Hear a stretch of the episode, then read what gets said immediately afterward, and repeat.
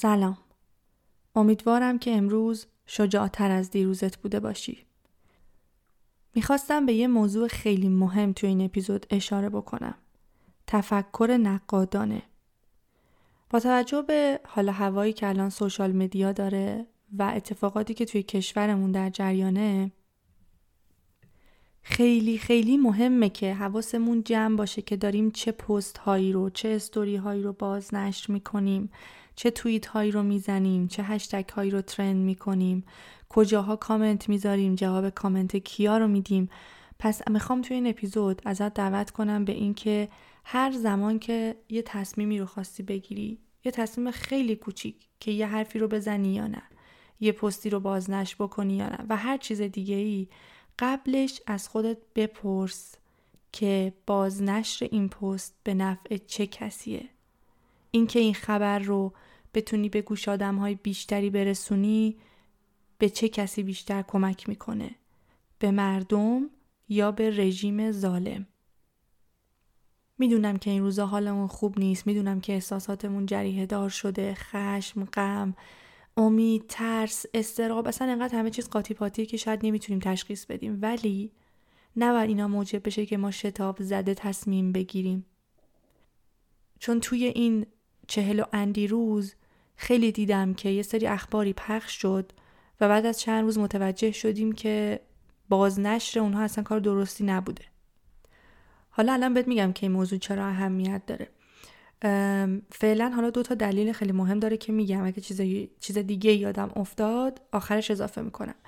اولش اینه که بعضی موقع ها پیش میاد که از روی هیجان ما یه چیزی رو بازنشر می‌کنیم و این خبر رو خود رژیم انداخته بین مردم و اون خبر کاملا غلطه موثق نیست. و بعد از چند روز خودشون میان اعلام می‌کنن که به فرمادیدی اومدن همچین خبری رو گفتن در که همچین چیزی نبوده.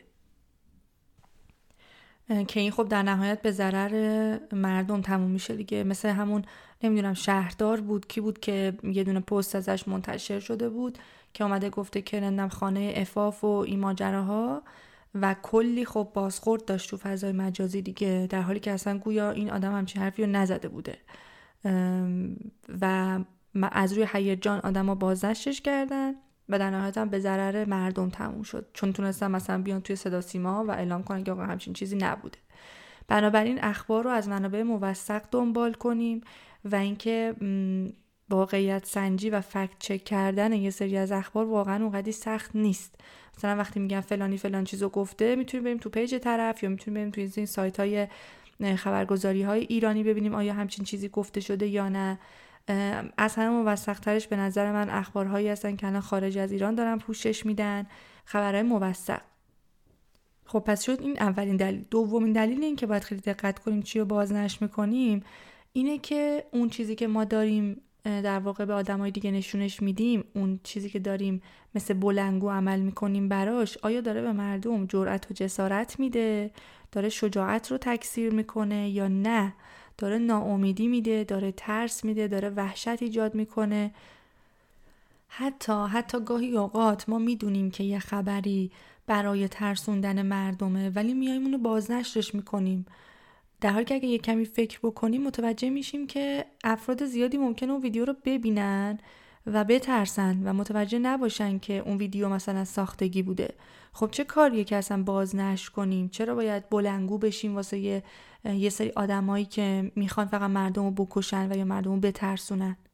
مخصوصا توی این در 15 روز اخیر که شاهد خیلی از اعترافات اجباری بودیم شکنجه های ساختگی تهدیدهایی که حالا خیلی از بازیگرا یا افراد سرشناس جامعه اومدن مثلا حرفاشون رو پس گرفتن. خب ما که می‌دونیم اینا ساختگیه. ما که می‌دونیم پشت همه اینا کلی تهدید و زور و واقعا چیزای وحشتناکی اون پشت پرده است که ما خیلیشون نمی‌دونیم. ولی بازنش کردنش چه دردی رو الان دوا می‌کنه؟ چون ما این روزا بیشتر از هر زمان دیگه احتیاج داریم که شجاعت رو تکثیر کنیم بین خودمون. ترس همدیگه رو بریزونیم امید پخش کنیم. اینا خیلی مهمه.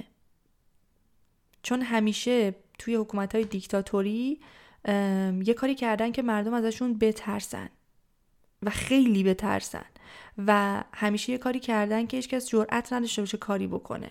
پس شجاعت رو از همون گرفتن به جاش ترس رو دادن. امید رو گرفتن به جاش ناامیدی رو دادن. همیشه یه سری اخباری رو پخش کردن که وای مملکت تجزیه میشه وای نمی‌دونم ما مثل سوریه و خیلی از جاهای دیگه میشیم. ولی می‌دونیم که همه اینا فقط توته بوده. می‌دونیم که همه اینا سیاست های خودشون بوده. حتی من داشتم فکر می‌کردم که اینا از طریق صدا سیما و پلتفرم های زیادی که داشتن توی همه این سالا خیلی چیزها رو به ما تلقین کردن. یعنی عملا ما رو شستشوی مغزی دادن. مثلا من یادم میاد که هرچی فیلم توی سینما می‌دیدیم یا حتی تلویزیون اگه آدم قاشاقچی بود مثلا ممکن بود که اهل جنوب باشه. بلوچ باشه نمی‌دونم کرد باشه. چرا واقعا؟ چرا همچین چیزی رو به ما گفتن؟ چرا اصلا گفتن که اون آدما می‌خوان تجزیه طلبی کنن؟ ببین همه اینا موجب شده ما فکر کنیم که کشورمون یک پارچه نیست و ما اتحاد نداریم. تمام جوک های قومیتی که بین ما پخش شده همه این سالا همش توسط خودشون بوده. آها یه دلیل دیگه هم یادم اومد که چرا ما باید خیلی دقت کنیم که چی رو بازنش می‌کنیم؟ اینه که گاهی اوقات یه سری خبرهایی پخش میشه توسط خودشون که فقط و فقط جنبه حواس پرتی داره. مثلا یه چیزایی شبیه همون قضیه مهران مدیری و علی کریمی یا مثلا میگم زندان اوین یا ماجرای جنایت شاه چراغ. حالا یه نکته هم وسط بگم بازنش نکردن یه سری اخبار و اینکه خیلی نخواهیم اونقدر بهش بپردازیم به معنای مهم نبودنشون نیست. قطعا همه هموطنامون که توی جنایت شاه چراغ کشته شدن و یا مثلا اون کسی که تو زندان اوین بودن صد درصد جون همه اونها مهمه. جون هممون مهمه. ما انگار که الان هممون با هم واقعا خواهر و برادریم. ولی برای رسیدن به هدفمون. و آزاد کردن ایرانمون. پس باید حواسمون جمع باشه که چه چیزی الان ممکنه ذهن ما رو منحرف کنه و اجازه ندیم این اتفاق بیفته. و به عبارتی ما الان باید صدا و سیمای خودمون باشیم و حواسمون جمع باشه که چه اخباری رو داریم بازنشر می‌کنیم چه حسی رو داریم به مخاطبامون القا می‌کنیم. حتی اگه ده نفر فالوور داری 20 نفر داری سی نفر داری اصلا فرقی نمی‌کنه. حتی یک نفر هم این روزا تاثیر داره.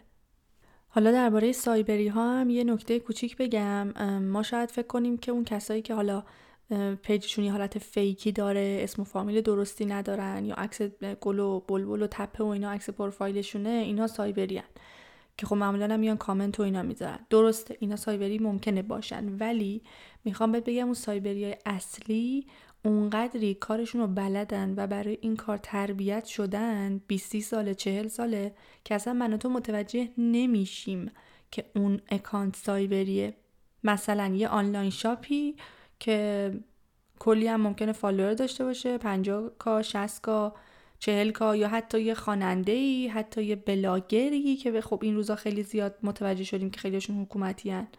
و دستشون خب تو دست رژیمه و ما همین پیجش رو می‌بینیم. خب همه چی نرمال و عادیه. مثلا نه چیز عجیب غریبی است نه حرف افراطی زده. فکر می‌کنیم که این جزء مردمه. ولی اون داره زیر زیرکی کارشو می‌کنه. اون داره مثلا 5 تا استوری می‌ذاره. یه دونه استوری هم اون وسط برای منحرف کردن ذهن تو می‌ذاره. یه دونه استوری هم اون وسط برای ترسوندن تو می‌ذاره.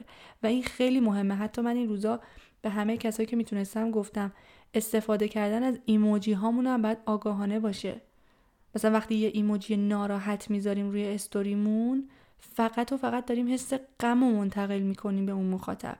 و اگه دقت کرده باشین من خیلی کم این کار می‌کنم. یعنی همیشه تو استوریام علامت همین پیروزی emoji پیروزی هستش و قلب و پرنده آزادی و تشویق و like و برای اینکه از کارا و دستاوردهای خوبی که داره توی این مدت اتفاق میفته دارم حمایت می‌کنم و براشون خوشحالم و دلم می‌خواد که مخاطبا و مردم هم خوشحال باشن بابت اونا. می‌دونم که کلی اتفاقات بدم داره میفته و می‌دونم که اصلا حالمون خوب نیست. ولی ما الان به امید احتیاج داریم. خیلی به امید به شجاعت و به اینکه باور کنیم که ما پیروزیم و باور کنیم که پیروزی حق ماست. توی این روزا خیلی مراقب خودت باش منفعل نباش. و امیدوارم که از طریق پادکست ناجی بتونی ناجی آزادی زندگی خودت باشی.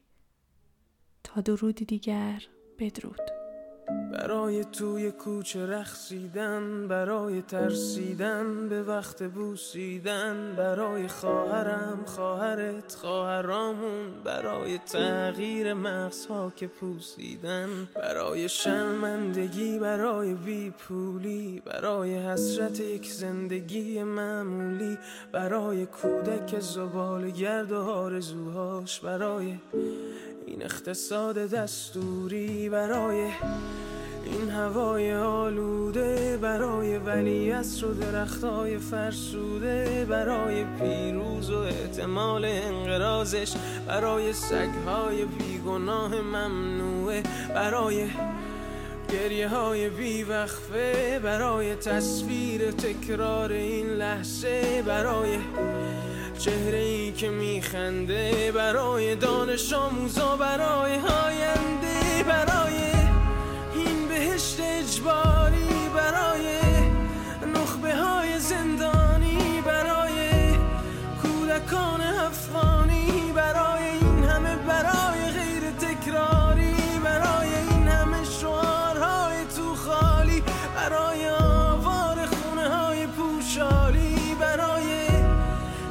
احساس آرامش برای خورشید پس از شبای طولانی. برای غرص های حساب و بیخوابی برای مرد میهن آبادی برای دختری که آرزو داشت پسر بود برای زن زندگی آزادی.